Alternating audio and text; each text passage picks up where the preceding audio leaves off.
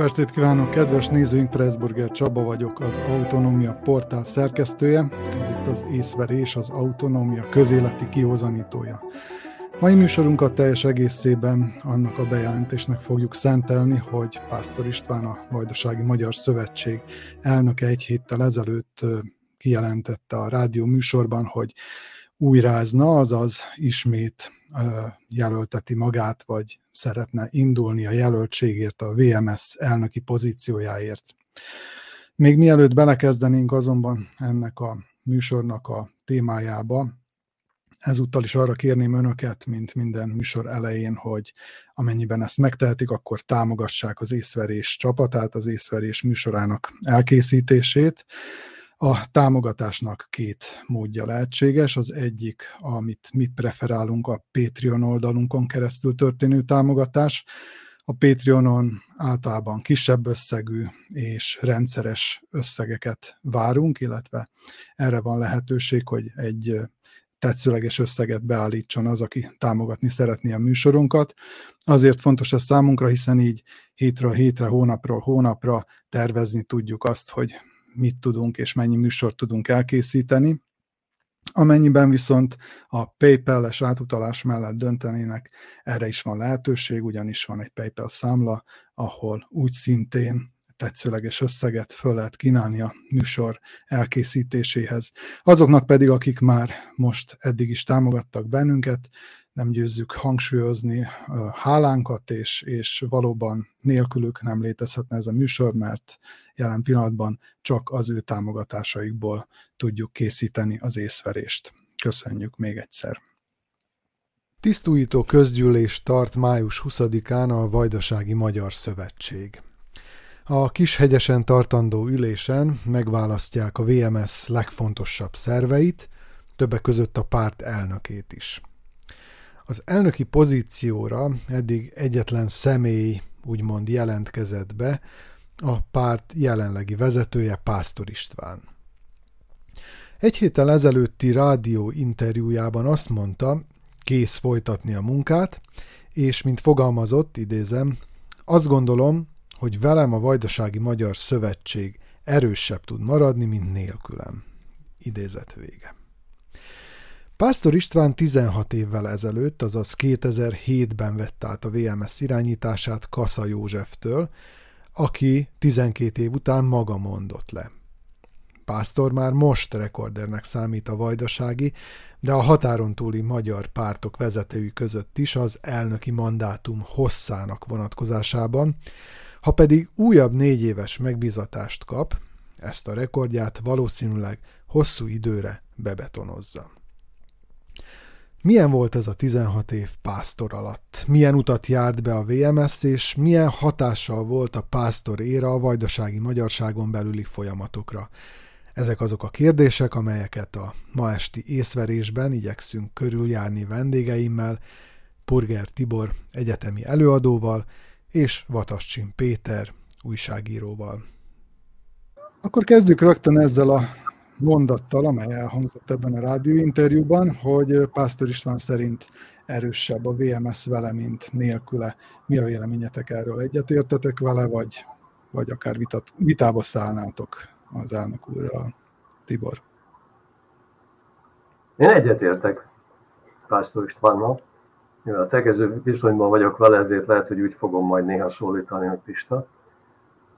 Valóban érdemei vannak abban, hogy összerakott egy erős pártot, eleinte még koalíciót is. Más kérdés, hogy mint sokan mások, ő is belelépett abba a csapdába, amit a tekintélyelvi politizálásnak hívunk. És ennek tetejében, ebbe a csapdába már akkor belelépett, amikor Orbán még ellenzékben volt, és még Bucsit sem volt, sem rendelkezett teljhatalommal. ezért érdekes az, hogy ennek ellenére, vagy ennek a, a helyi erős pártnak a megtámogatására mindkét fővárosból még erősebb szövetségeset keresve, találva egyfajta vazalusi csapdába is belelépett, amiben most aztán az egész vajdasági magyarság hát tengődik. Úgyhogy pásztornak érdemei vannak, pillanatnyilag erősebb lenne vele a VMS, mint nélkül, ebben, ebben szinte biztos vagyok. Uh-huh.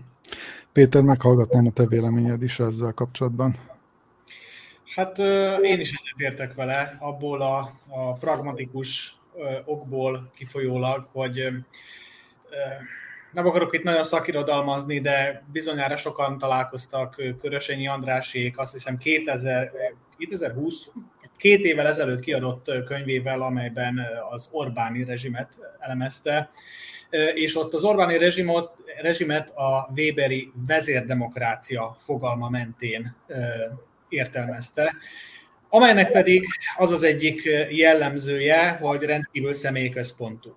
Tehát, hogy minél tovább épül egy ilyen rendszer, annál inkább gyakorlatilag egy politikai lídertől, egy karizmatikus vezetőtől függ, és gyakorlatilag valamilyen értelemben így lehet jellemezni a, a VMS-t is.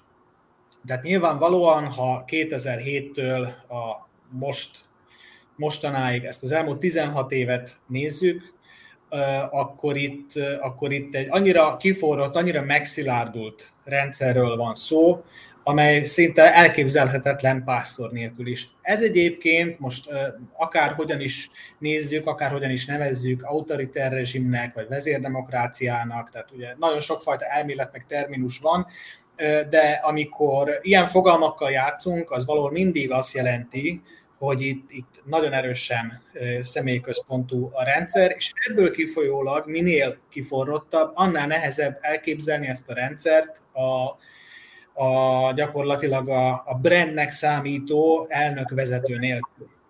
Úgyhogy, úgyhogy ez automatikusan azt jelenti, bármi is történne holnap Pásztor Istvánnal lemond, vagy, vagy nem, nem tudom, tehát hogyha még, mégsem ő lenne az elnök valamilyen módon, akkor az zavart jelentene az erőben. Hát a VMS, ahogyan a Fidesz vagy a Szerb haladópárt nem olyan, nem olyan, nem olyan csoportosulások, amelyek ezt gond nélkül át tudnák vészelni.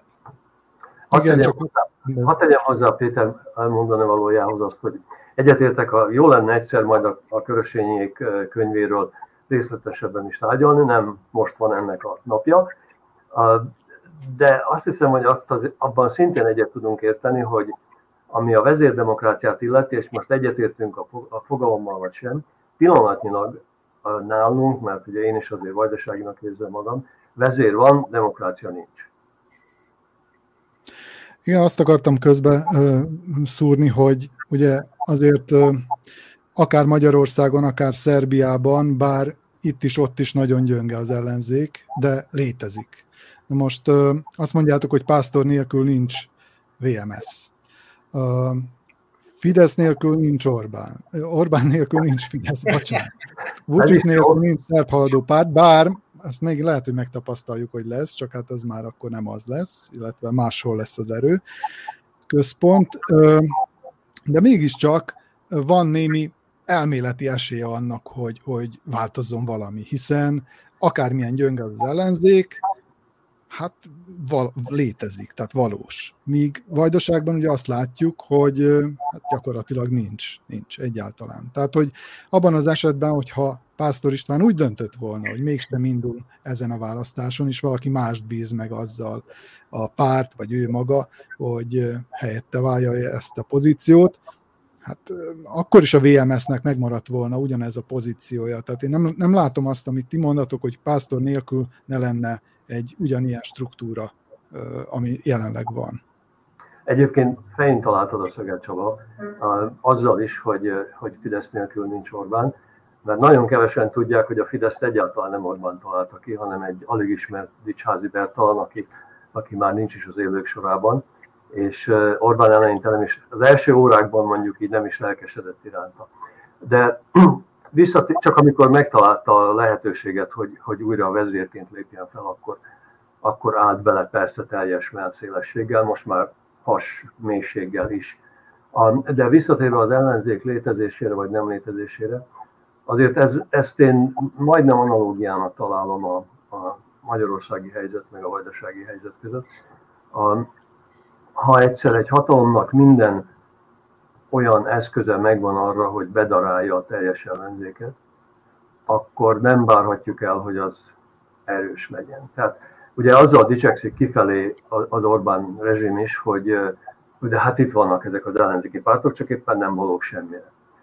De hát azért tisztában kell lenni azzal, hogy, hogy, hogy mi vezetett ide, és milyen, milyen sok éves, még ellenzékből elindított politika okozta azt, hogy, hogy az ellenzék nem tud labdába rúgni. A, ha, ha egy választásokra öt perce van, hónapokon keresztül az ellenzéknek a közmédiában, akkor ne reménykedjünk semmiben. Nagyon hasonló volt az, amit Pásztor végrehajtotta a vajdasági magyar ellenzékkel.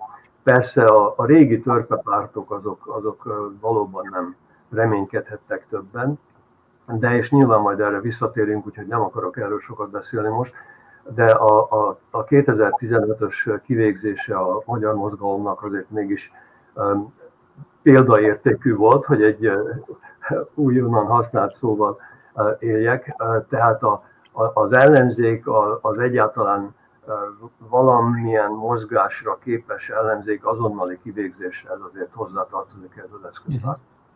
Én még egy, egy szempontot nagyon gyorsan hozzáraknék, ami így a, hát akkor most már maradjunk ennél a fogalma, fogalomnál, ami a kiforrott vezérdemokráciákat illeti, az az, hogy, hogy amikor mondjuk az ellenzék hiányát emlegetjük, és mondjuk országos szinten ez kicsit más, tehát más egy olyan társadalmi alrendszer, mint egy kisebbség, de mondjuk vegyük akár Magyarországot, akár Szerbiát tíz évvel ezelőtt.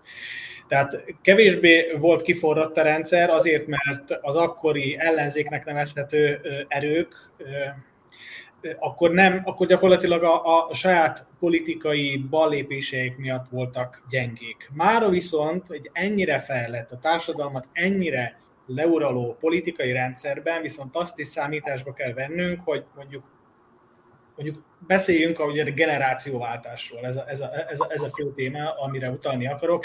Ki az, aki akár Szerbiában, akár Magyarországon 20-as, 30-as, vagy akár 40-es éveiben politikai pályára adja a fejét, ekkora nagy ellenszélben, és ugye itt nem csak egy emberről beszélünk, hanem itt egy kritikus tömegre is szükség lenne valamilyen módon. Ez nem vonzó az embereknek, ha csak nem ugye a hatalmi többségnek csapják a szelet a haladópárt vagy a Fidesz tagjaiként.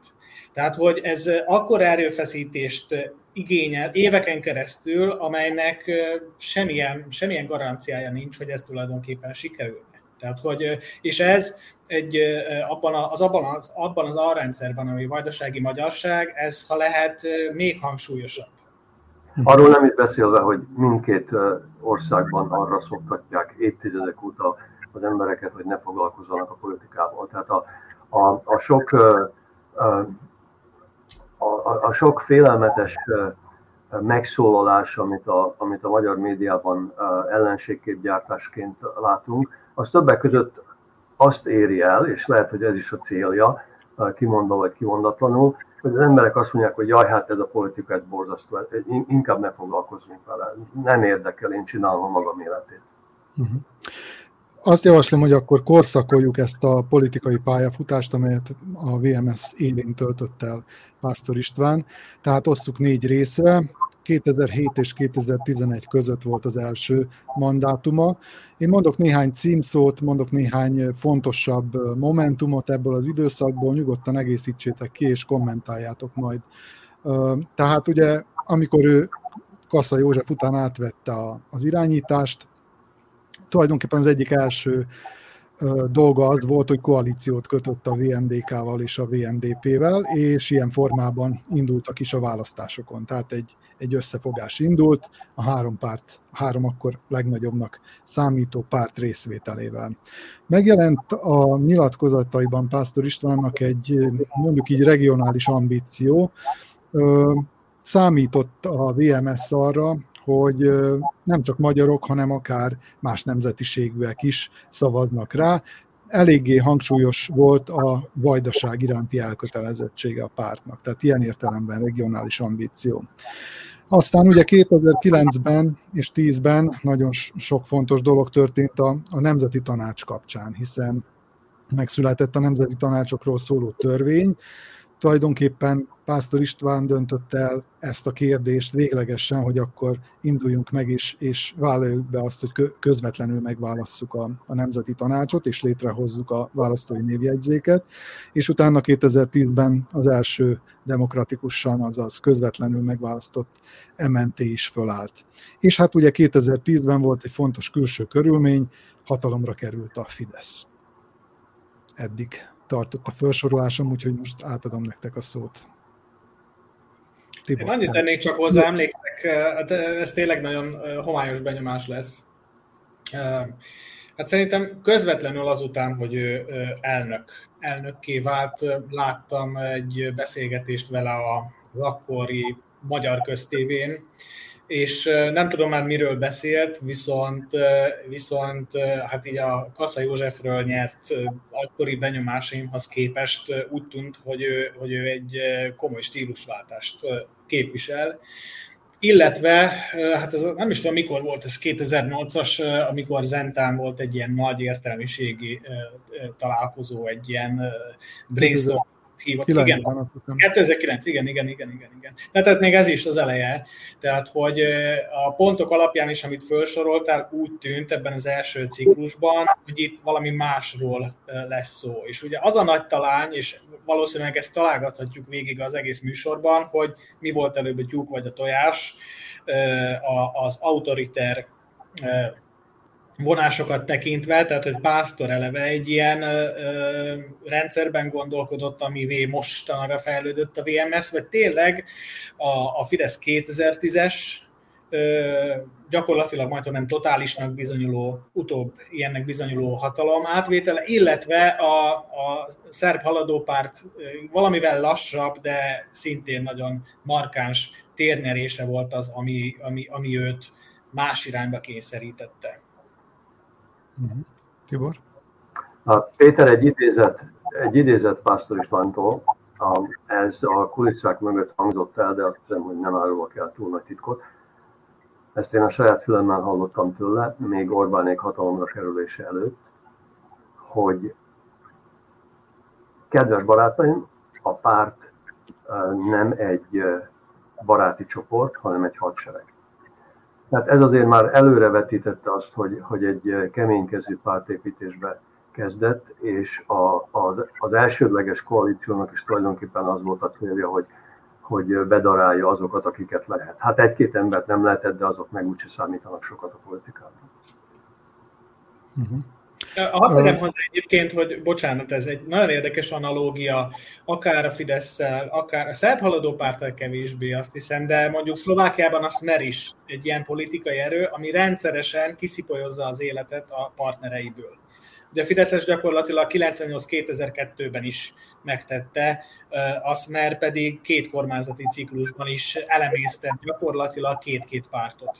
Úgyhogy, úgyhogy ez, egy, ez egy, azt hiszem, hogy egy fontos mozzanat, meg még azt, és ez megelőlegezi a második elnöki ciklust is, azt hiszem, hogy, hogy igazából a NER szempontjából is kész, majd, hanem kész terméket kapott a VMS-ben. Ugye ezt érdemes Kárpát-medencei összehasonlításban is kezelni, ahol akár az RMDS nézzük, akár a frissen szétszakadt hidat, illetve MKP-t Szlovákiában, kárpátaiakról nem is beszélve, de akár még a horvátországi mikropártokat is.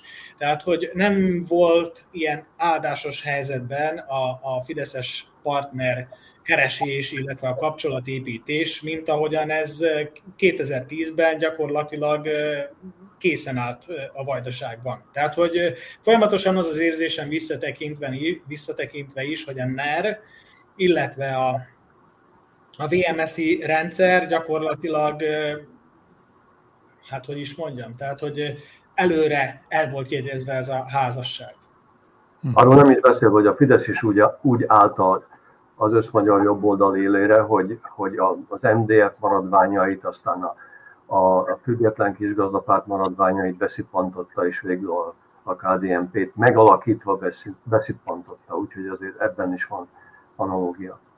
Még csak annyit tennék hozzá, ezt talán kifelejtettem, hogy ahogy a mandátum, az első mandátumának a második felében történt ez a kemény csörte a demokrata párttal, amely a koalícióban volt, tehát ugye Szabadkán um, gyakorlatilag kiestek a Pixisből, kiszorította őket a demokrata párt, ami egyfajta bosszú volt, de nem mennék ebbe bele. A lényeg az, hogy a demokrata párttal elhidegültek a viszonyok, és hát ugye ugyanakkor meg a Fidesz hatalomra került, és akkor még ugyan Pásztor arról beszélt, hogy nagyon fontos az a kapcsolat, amelyet egy határon túli párt minden magyarországi párttal föntart, mert azt gondolom ez volt egészen addig is a VMS-nek a, az álláspontja, hogy egyforma közelséget tartson az összes magyarországi párttal, hiszen ugye változhat a helyzet, és hát ez ugye radikálisan megváltozott a 2010-es évek során, amikor, amikor abszolút mértékben, egyre inkább abszolút mértékben elkötelezte magát a, a Fidesz mellett. Lépjünk. Csaba, van, van, van még egy roppant fontos mozdulata az első mandátumának a végén, és még ez is a Fidesz hatalomra kerülése előtt történt, de akkor már tudnivaló volt, hogy a Fidesz győzni fog, a kérdés csak az volt, hogy meg lesz a kétharmada vagy sem. És ez a mozzanat, amiről szintén kevesen tudnak, az az, hogy a haladóknak hirtelen feltámadt az érdeklődésük az iránt, hogy, hogy Orbánnal szövetkezzenek.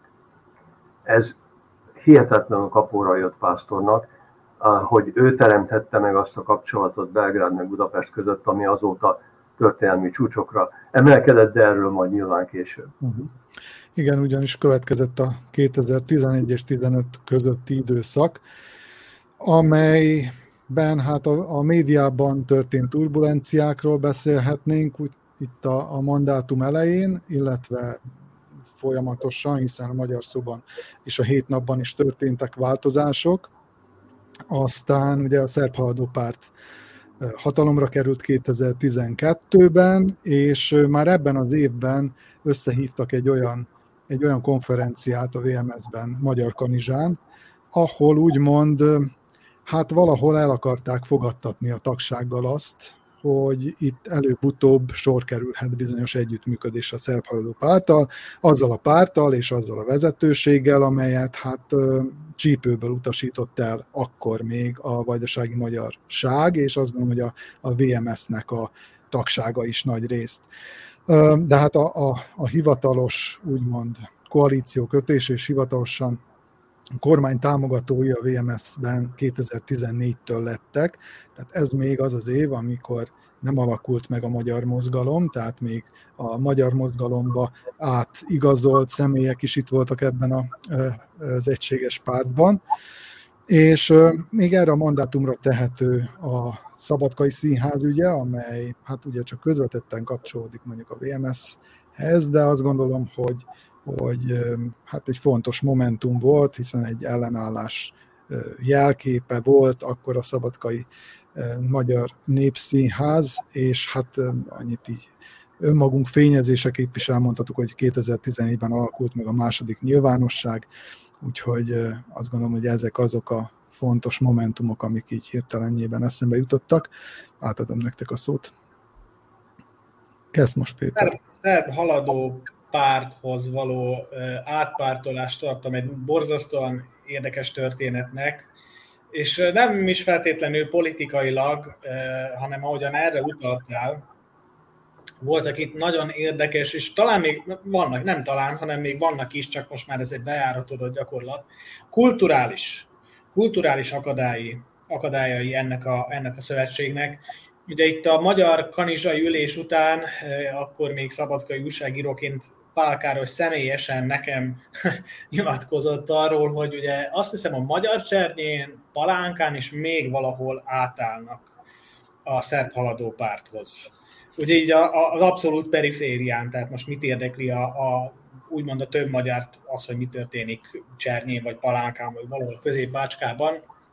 És akkor ez szépen lassan fejlődött, Aminek szerintem a csúcspontja az már a következő elnöki ciklusra esik, de közvetlenül kapcsolódik ehhez. Az az volt, amikor Alexander Vucic első, első elnöki ciklusa előtt kampányolt érte a komplet VMS, Pásztor István vezetésével. Ugye volt Vucicnak egy nagy gyűlése Szabadkai sportcsarnokban, és ott tehát döbbenetes utólag is visszanézni, épp egy valamikor talán télen újra meg kellett néznem egy, egy, egy téma miatt, ahogyan Pásztor borzasztó önszuggesztióval is nyilatkozik arról, hogy hát mindenkinek van itt múltja, de fontosabb a, nem tudom én, a jövő, és hát ez az ára, nem, az árat használta, nem ezt a fogalmat, de gyakorlatilag erről beszélt, hogy így fogunk tudni előre haladni. Tehát ezt a kompromisszumot gyakorlatilag meg kell tenni. Hát nagyon érdekes nézni ezt a évek hosszú során zajló ö, vajudást és helyezkedést, aminek nem politikai okai voltak. Nem politikai. Tehát, hogy politikusok megtalálják egymást, hanem ezek, ezek kulturális okok voltak elsősorban, és ez elsősorban a vajdasági magyarok ellenszenvéről szólt, ami a szerb nacionalizmust illeti, és hát ugye Vucic kapcsán ez nagyon sokszor felmerült, hogy hát ő abból a pártból jön, ahol, akik szendvicseket kínáltak nekünk, Voislav Sesej, háborús bűnök, stb. stb. Még idézték ugye a Vucicnak azokat a kijelentéseit is, 90-es évek közepéről gyakorlatilag, hogyha jól emlékszem, amikor ugye arról beszélt, hogy egy szerbért mi száz muszlimot fogunk legyilkolni. Hát ezek a 90-es évek ilyen traumatikus maradványai voltak gyakorlatilag a kulturális emlékezésben, az értelmezési mintákban, és évek hosszú soráig tartott, amíg, amíg ezt valamilyen módon a VMS lenyomta a választóinak a torkán. Nem hiszem, hogy ez végleg sikerült, de ameddig ez a, ez a konstelláció fennáll a szabadkai párcékház és a belgrádi központ között, úgy mondom, a köztársasági kormány és az elnöki hivatal között, addig, addig, addig ezt, ezt le, lehet, le lehet vezényelni a, a VMS szavazó táborán keresztül. Uh-huh. Tibor? Erre az időszakra esik a teljhatalom kiépítése is, aminek, mint előbb említettem, megvoltak a jelei korábban is, de 2011-től 15-ig Csaba, te voltál az egyik szenvedő anya ennek a legelején. A 2015-ben meg bekövetkezett ugye a, a, a pártszakadás. A, és hát nyilvánvaló, hogy ebben az időszakban a, ahhoz, hogy megvalósíthassa azt, amit, amiről Péter beszélt, a pásztornak szüksége volt a teljhatalomra. Hogy emögött mi állt még, az igazán érdekes vita tárgya kéne, hogy legyen egyszer, de mindenki csak nagyon óvatosan nyúl hozzá. Én meg túl távol vagyok ahhoz, hogy túl sokat tudjak róla. Úgyhogy ennek a teljhatalomnak a mozgatórugóit kellene igazából feltárni. Uh-huh. Annyit fűznék csak hozzá, hogy ugye csak kronológiailag 2015 azt hiszem áprilisában volt az a bizonyos ülés, amelyet ma is emlegetett Pásztor István egy posztjában, amikor azt mondta, hogy írtózatos csatákat vívtunk utána végig sikerrel, mármint a közgyűlés után, ahol újra választották már harmadszor elnöké. Ránk rontókra gondolva jut eszembe Petőfi után költői kérdésként szabadon, hol vagytok ti régi játszótársak, cserebogár, sárga cserebogár, írta ma Pásztor István, azt hiszem a Facebookon. Ugye 2015-ben történt meg, hogy újra választották, bár azért hozzá kell tennem azt, hogy csak annyi jutott el a nyilvánossághoz, hogy 277 szavazat érkezett be a VMS közgyűlésén, amelyből 274 volt érvényes, de hogy ebből a 274 érvényesből hány volt az igen szavazat, és hány volt a nem szavazat Pásztor Istvánra, ez soha nem derült ki. Én magam meg vagyok lepődve azon, hogy a magyar mozgalom ezt soha nem hozta nyilvánosságra, pedig hát nyilván akkor már fortak az indulatok a párton belül, és föltételezhető az, hogy, hogy nem mind a 274 szavazat volt igen. Kérdés az arány, hogy, hogy vajon mennyien szavaztak akkor ellene. De hát ezt ugye nem tudjuk, és valószínűleg nem is fog soha kiderülni. 2015-től ez az időszak 19-ig tartott, itt ugye kezdődött ezekkel a belső turbulenciákkal, majd elérkezett 2015. augusztusa, amikor megalakult a magyar mozgalom, mint egyfajta ellenerő, bár ugye hasonlóképpen, mint 94-ben, amikor a VMS alakult meg, maguk az akkor VMDK-sok nem kívántak távozni, hanem végül kizárták őket. Hát ugye ez történt itt is, a magyar mozgalmasokat kizárták a VMS-ből, úgyhogy saját úton indultak el, bár ugye polgári egyesületként, de választásokon is részt vettek különböző formátumokban. És hát ugyanebben az időszakban volt még egy nagyon fontos dolog, azt gondolom, amely a magyarországi retorikát is, és amit a VMS is átvett itt nálunk, meghatározta, ez pedig a menekült válság, amely 2015-16-ra tehető elsősorban, és azok a jelenetek, amelyeket láthattunk a határon, mondjuk Horgosnál, amit vajdasági magyarok is közelről láthattak. Úgyhogy hát ez azt gondolom, hogy meghatározó jelentőséggel bírt ebben az időszakban. De azért még ide szeretnék idézni egy mondatot, mielőtt tovább mennénk. Ezt a nyilatkozatot, ezt az interjút, amiből idézni fogok, Pásztor István 2015-ben még hozzá a közgyűlés után tette, és így szól egy néppárti VMS-ben gondolkodom, olyan pártnak kell lennünk, melyben helyet találnak és jól érzik magukat azok is, akik liberálisok vagy baloldaliak, és azok is, akik a paletta másik oldalán állnak. Úgy kell tudnunk működni, hogy ezeket a különbségeket közös nevezőre tudjuk hozni. Na és akkor itt átadom a szót. Ja, bocsánat, még egy nagyon fontos dolog kimaradt. Beindul a Prosperitáti 16-ban.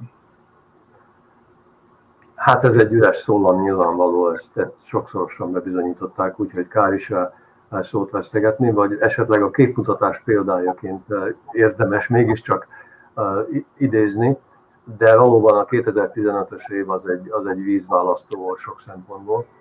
Egyrészt a magyar mozgalom szomorú története is mutatja, hogy nem elég, nem elég a tudás egy, egy kiszakadó párt felemeléséhez, hanem a helyzetet kell elégségesen felmérni ahhoz, hogy tovább tudjunk lépni.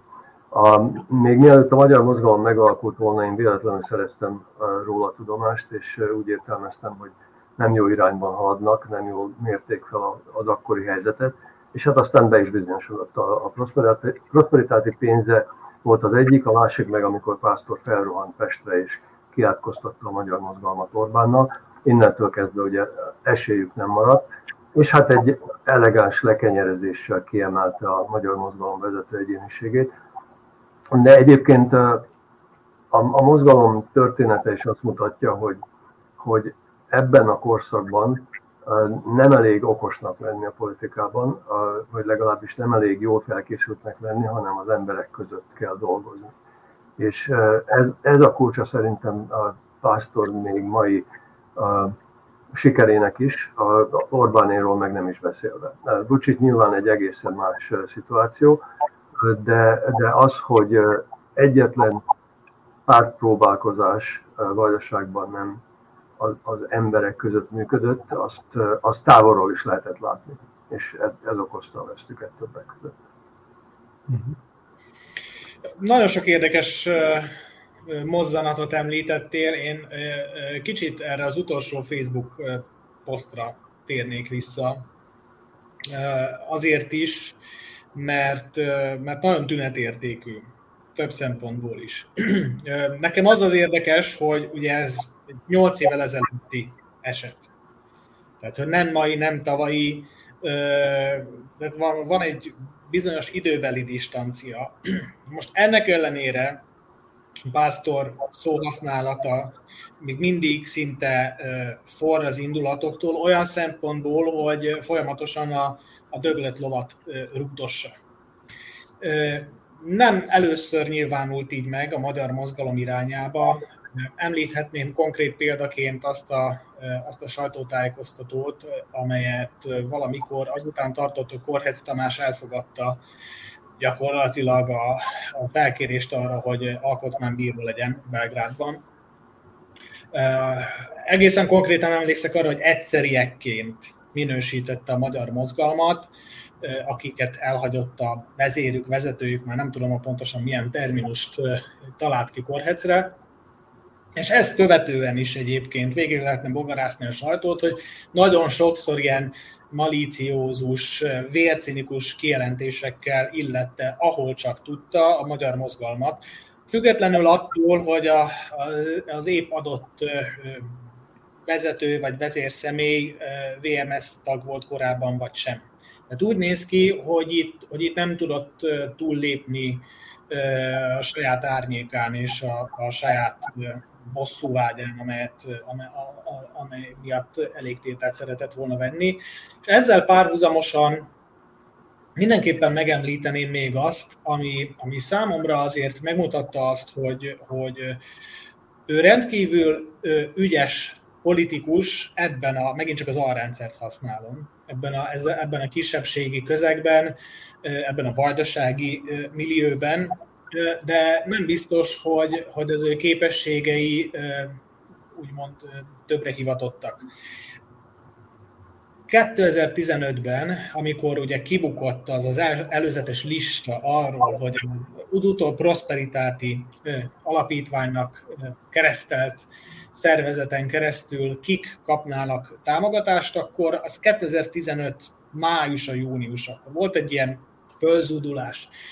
És az N4 nem a szerbiai N4, hanem, hanem az akkora Jobbik által gondolt televízió megkereste őt, megpróbálta őt megtalálni Szabadkán, és azt hiszem újvidéken érték el.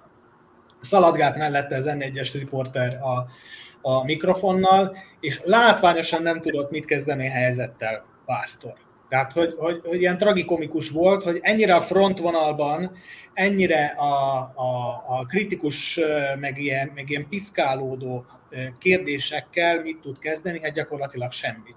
És ennek volt nem is olyan régen egy másik nyom, amikor a 444 csinált, ugye itt a levél szavazatok körüli kavarások kapcsán egy szabadkai bejátszást, és ott is szaladgált utána a, a, a kolléga a Szabadkai Városháza mellett, és látszott, hogy ezzel nem, nem, nem tud igazából mit kezdeni. Tehát ezek a frontharcok, amelyek igazából az országos politikát nap mint nap jellemzik, és ilyen helyzetekben helyet kell tudni állni a politikusnak, ezekből abszolút próbált valahogyan, valahogyan kimaradni, és, kimaradni, és voltak még más hasonló esetek is, amikor, amikor nem tudott ezekkel a helyzetekkel mit kezdeni. Szóval szerintem ezek, ezek a kis mozzanatok fontosak az ő politikusi profiljának a, a, a fölvázolásához is. Mondjuk Orbán is azért hasonló módon elnavigál egy egész országot, és ő is igazából eléggé kerüli a nyilvánosságot, illetve templomból. Igen, de talán, de talán ő neki még korábban, tehát hogy eddig ellenzékben volt, mondjuk a legutolsó, ugye ilyen, ilyen emblematikus indexes interjút, hogyha elolvassuk, az 2007-es vagy 8-as, azt hiszem, ha, ha jól emlékszek, ott azért jobban-jobban képes szembesülni a dolgokkal. Mondjuk épp a, ugye a másik híres vita, amit Gyurcsán Ferenccel folytatott a 2006-os választásokon, az éppen nem. De, de ha, ha visszafele megyünk az időben, tőle lehet találni ilyen mhm. konfrontatív interjúkat, csak nyilván azóta ezzel nem akar foglalkozni. Lépjünk tovább, ugyanis már az utolsó időszakot szeretném még megtárgyalni veletek, és akkor utána még lenne néhány kérdésem. Tehát 2019-től 23-ig terjedő időszakról beszélünk. Hát azt gondolom, hogy ez a politikai egyszólamúság teljessé válása sának időszaka, a magyar mozgalom teljesen kimúlt egyéb pártok vagy beolvadtak a VMS-be, vagy, vagy egyáltalán nem képeznek számottevő erőt, és hát azt gondolom a legemblematikusabb példa az a Magyar Nemzeti Tanácsi Választás volt tavaly, amikor egyetlen lista indult a VMSC, első alkalommal 2010 óta nincs ellenzéki a Magyar Nemzeti Tanácsban. És hát erre az időszakra esik egyfelől ugye a prosperitáti nagy prosperálása, de már két éve gyakorlatilag a pénzeknek az elapadása is, hiszen két éve nem írtak ki, 2021 óta nem írtak ki pályázatot, új pályázatot a Prosperitátin belül, tehát eddig 250 millió eurónyi összeg érkezett, ha jól emlékszem nagyjából, és azóta pedig, azóta pedig gyakorlatilag nincs új pályázati kiírás, Nyilván a gazdasági válság is erre az időszakra esik. Nagyjából ezek, ezek azok a dolgok, amiket fölírtam. Ami furcsa ebben az időszakban, és a, most nagyot mondok, az, az, az otthoni politikai kultúra hiányát mutatja számomra Magyarországon is, meg, meg Vajdaságban is, Szerbiában is. Az az, hogy akármennyire mellé lő a hatalom bizonyos dolgoknak, például a Covid kezelés, amiben Magyarország a, a, a világranglista élén állt a, a halálozások számában, annak ellenére, hogy nem tette közé minden adatot. Annak ellenére az emberek hisznek abban a vezérben, akit, akit egyszer elfogadtak. És uh, itt van a mi szerintem uh, nagy bukásunk értelmiségieknek, hogyha, hogyha úgy akarjátok, hogy ezzel nem tudunk mit kezdeni. Tehát mégis hogy van az? Minden, minden média túl uh, fölény, meg, meg, meg minden állami pénz felhasználhatósága mellett, hogy van az, hogy az emberek nem érzik a, a bőrükön azt, amikor a hatalom ellenük dolgozik. Hogy van az, hogy a vajdasági magyarok jelentős része, nyilván nem mindenki, persze tisztelt a kivételnek, nem veszi észre azt, hogy, hogy Orbán tulajdonképpen ma már nem érdekli a kisebbség, kilóra megvásárolja a szavazatokat, amikor arra szükség van, de például Dodiknak kétszer annyi millió eurót adott, mint a vajdasági magyaroknak. Ez hogy nem? Ettől hogy nem másnak falra választó? Tehát miért van az, hogy, hogy, hogy elfogadjuk a, a, a putinista politikát Vucsittól is, Orbántól is, és hát ebbe persze pásztor belesimul, mert, mert kénytelen. Egyébként remélem Csaba meg tudjuk beszélni, ha röviden is, azt, hogy ebben a korszakban, meg a mostani helyzetben szerintem a, a, legalapvetőbb kérdés, hogy egyáltalán milyen lehetősége van a kisebbségi politizálásnak, hogyha szembe helyezzük a demokráciát a pluralizmussal mert ugye legalábbis Vajdaságban bebizonyosodott, hogy a, a, a jogi feltételek ellenére ezt a kettőt egyszerre nem tudják művelni. Igen, igen, mindenképpen ilyen kontextusban még lesz néhány kérdésem. Péter, ez a, az említett időszakkal kapcsolatban milyen meglátásaid vannak? Én csak azt, azt emelném ki, de erről beszélgettünk, meg diskuráltunk már, lehet, hogy az észverésben is, hogy, hogy számomra egy korszakhatár ez a MNT választás. Tehát, hogy most éred be tulajdonképpen a, a pásztori politikai építkezésnek a gyümölcse. Azt hiszem az egyel korábbi MNT választáson még voltak, lehetett hallani olyan plegykákat, amelyek arra utaltak, hogy a VMS-nek tulajdonképpen azért valamennyire kényelmetlen volna az, ha nem lenne más tagja is a, a, a közgyűlésnek. Én ennek valamilyen szinten hitelt adnék, még talán akkor, akkor még máshol állt bizonyos szempontból ez az építkezés, mostanra viszont teljesen fölöslegessé vált a szép elkés. Tehát, hogy nincs, nincs értelme itt már beszélni pluralizmusról, bármiről. Egyébként is, hogyha megnézzük a, a kommunikációs stratégiát, vagy hadviselést, hogyha úgy tetszik, metaforikusan a VMS-es szlogenek, hívószavak, a, a kampányok során ugye mind arra utalnak, és ez a demokrácia meghekkelésnek, meghekkelésének egy, egy tankönyvi példája, hogy mi vagyunk az összefogás, mi vagyunk a közösség, mi vagyunk a minden, és hogyha ilyen holisztikus fogalmakat használsz, akkor aki ezen kívül esik, aki nem a közösség, az, az kicsoda, tehát az, az a közösség bomlasztója, az egy senki, az nem tartozik hozzánk, stb. Tehát ez a kommunikáció expliciten ki is mondják, hogy ezek kiléptek a nemzetből, tehát többé nem számítanak. Igen, tehát így van, hogy, hogy ez éred be ö, ö, mostanára, azt hiszem. Úgyhogy ö, ilyen szemmel érdekes lesz nézni, mi történik a, a, az MNT műhelyeiben, meg közgyűlései, közgyűléseiben, illetve olyan szempontból is érdekes, hogy ugye hát megint csak Kárpát-medencei összehasonlításban a, a vajdasági personális autonómia egy elég komoly fellemény és fegyvertény. Tehát, hogy, hogy ilyesmiről úgy mond, lehet, hogy idézőek nélkül is lehet mondani, hogy egy szlovákiai magyar, egy romániai magyar, kárpátai magyar, aztán pláne társadalmi a rendszer, hogy ezt a csúnya kifejezést használja, megint csak álmodozhat. És ennek ellenére nagyon jól mutatja ezt, és ez szerintem milliószor ki kell mondani, és a vajdasági eset ezt nagyon jól bizonyítja, hogy az autonómia az önmagában legyen akármilyen szintű is, nem egy varázsszer. Hát ez gyakorlatilag csak egy eszköz, amit a politika abszolút kisajátíthat a saját céljaira is. Ilyen szempontból az MNT története, és, illetve a legutóbbi választás, ez a totális egyszólamúság, nagyon-nagyon tanulságosan, tanulságosan mutatja, hogy, hogy mivé válhat a, a még oly fontos fejlemény is, mint a, mint a kisebbségi autonómia, egy autoriter, vezérelvű politikai erő kezében. És különösen nem varázster akkor, hogyha a működésének az alapfeltételeit azt egészen máshonnan biztosítják. Akkor egyfajta vazalósi rendszeré válik, és, és ennyi. Persze, tehát még azt is hozzá kell tenni a kép árnyalásához, hogy nyilvánvalóan az MNT-nek vannak programjai, vannak fejlesztések, de ilyenkor mindig azt szoktam mondani, hogy ha az ember elmegy autószerelőnek, újságírónak, nem tudom én minek, bárminek, bármilyen szakmába, ott azért kell, kell valamit csinálni.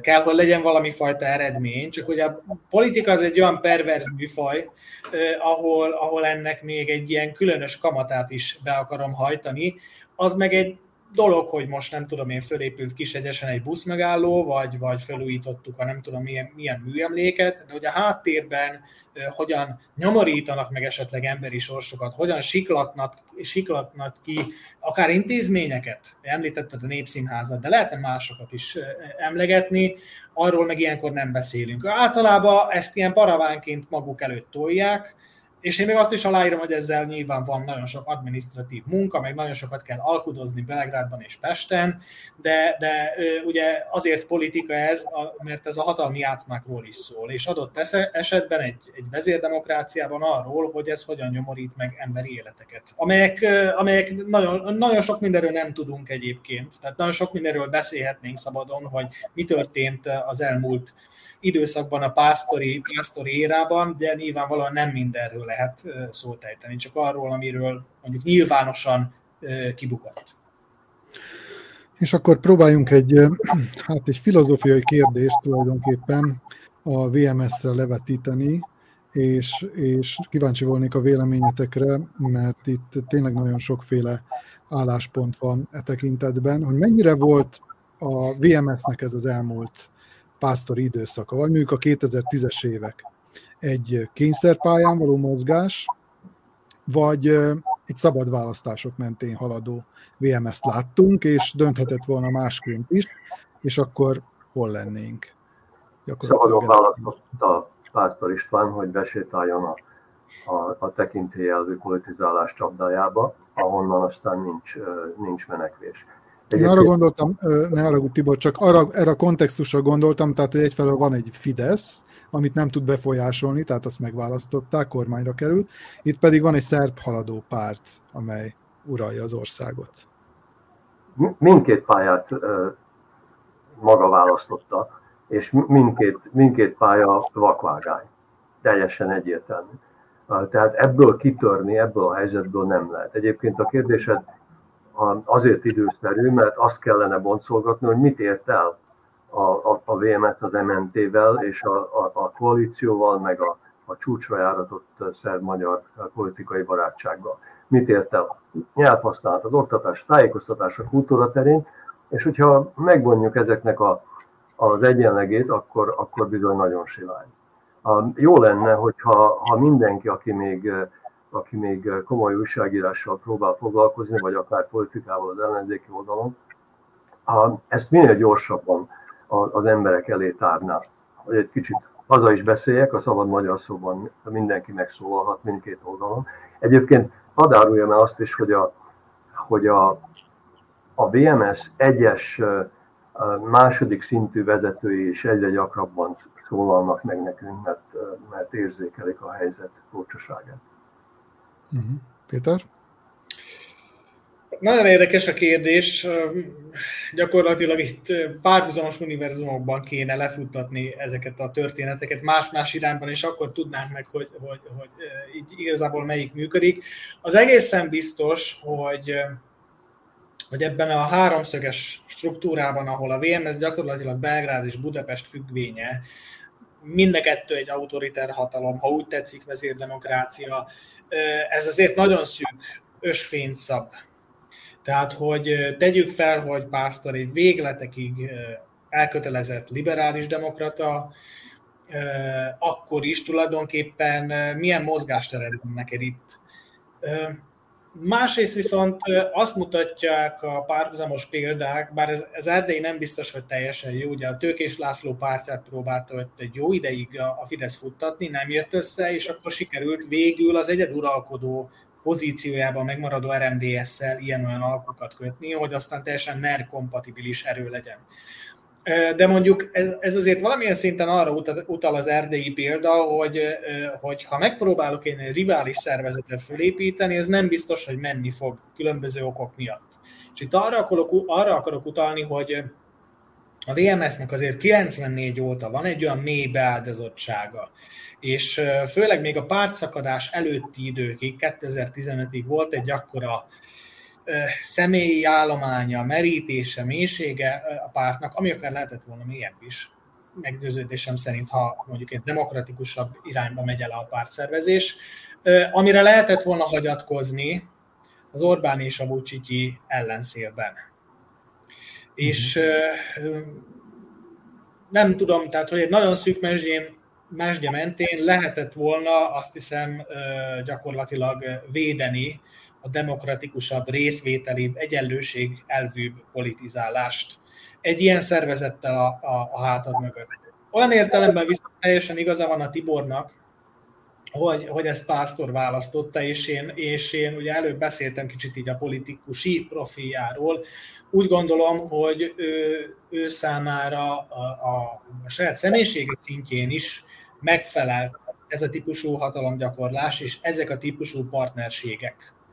Tehát, hogy nem kellett, nem, na, egyáltalán nem hiszem ennyi év után ennyi nyilatkozatát, meg, meg, meg cselekedetét, meg a VMS lett röppájáját végignézve, nem hiszem, hogy, hogy ez túlságosan nagy vívódást, dilemmázást, lelkifurdalást mi egymást okozott volna, hogy hát itt ki kell egyezni a Vucic és az Orbáni irányvonallal és rendszerrel. Tehát, hogy ahogyan mondtam az elején is, ez az, hogy a VMS így készen gyakorlatilag befarolt a NER garázsába, az, az teljesen magától értetődő dolog volt és ezzel nagyon sok energiát spórolt meg magának, ami a hatalom építését és a bővítését jelenti. Mármint Pásztor István. Mhm. Már csak egyetlen kérdésre maradt időnk. Ugye miután Pásztor István bejelentette, hogy újrázni fog, azóta se jelentkezett senki más erre a pozícióra, tehát nagy valószínűséggel megállapíthatjuk már most, hogy ő lesz az egyetlen jelölt. Egyfelől hol vannak a trónkövetelők, káderállomány, utánpótlás hiány, mi itt a gond ezzel. Másfél pedig, hogyha a pásztor folytatja, már pedig úgy néz ki, látok esélyt, vagy lehetőséget arra, hogy ez a politikai pálya módosuljon, és az minek függvénye.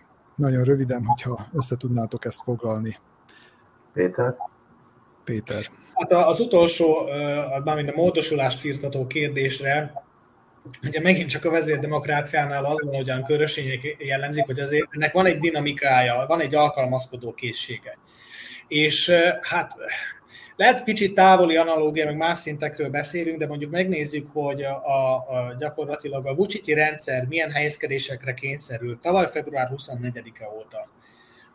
Akkor azért látjuk, hogy itt a, a kapitalizmus félperifériáján adott esetben adott esetben rákényszerülhet a még annyira erősnek is tűnő hatalom arra, hogy, hogy irányt váltson. Ez alatt azt értem, hogyha holnap megbukna a NER, illetve a Luciti Szerbia és egy sokkal egyenlőségelvűbb és demokratikusabb rendszerek keletkeznének Szerbiában és Magyarországban, akkor ehhez alkalmazkodhatna, úgy gondolom, még a pásztori VMS is, uh-huh. és egy esetleges váltószemély vagy egy trónkövetelő, meg aztán pláne, ugye ő abban az áldásos helyzetben lenne, hogy azt mondja, hogy hát én, én egy homo novus vagyok, egy új ember, én máshogyan gondolom. Tehát, hogy ez a fajta mhm. rugalmasság szerintem meg lehet bennük, és azért is megengedhetik, mert, mert egyedüli játékosok a játéktéren. Tehát, hogy ez a, ez a kifutás, ez, a, ez az átmentés abszolút benne van a VMS-ben, uh-huh. és mhm. úgy gondolom, hogy ki is fogják használni adott esetben. Tibor? ti jobban ismeret, ismeritek a, a káderezést, ami, ami mostanság folyik. Én azt hiszem, hogy a kontraszelekció megtette a magáét, úgyhogy trónkövetelőkről egyáltalán nem tudnék még csak gondolkodni fenn.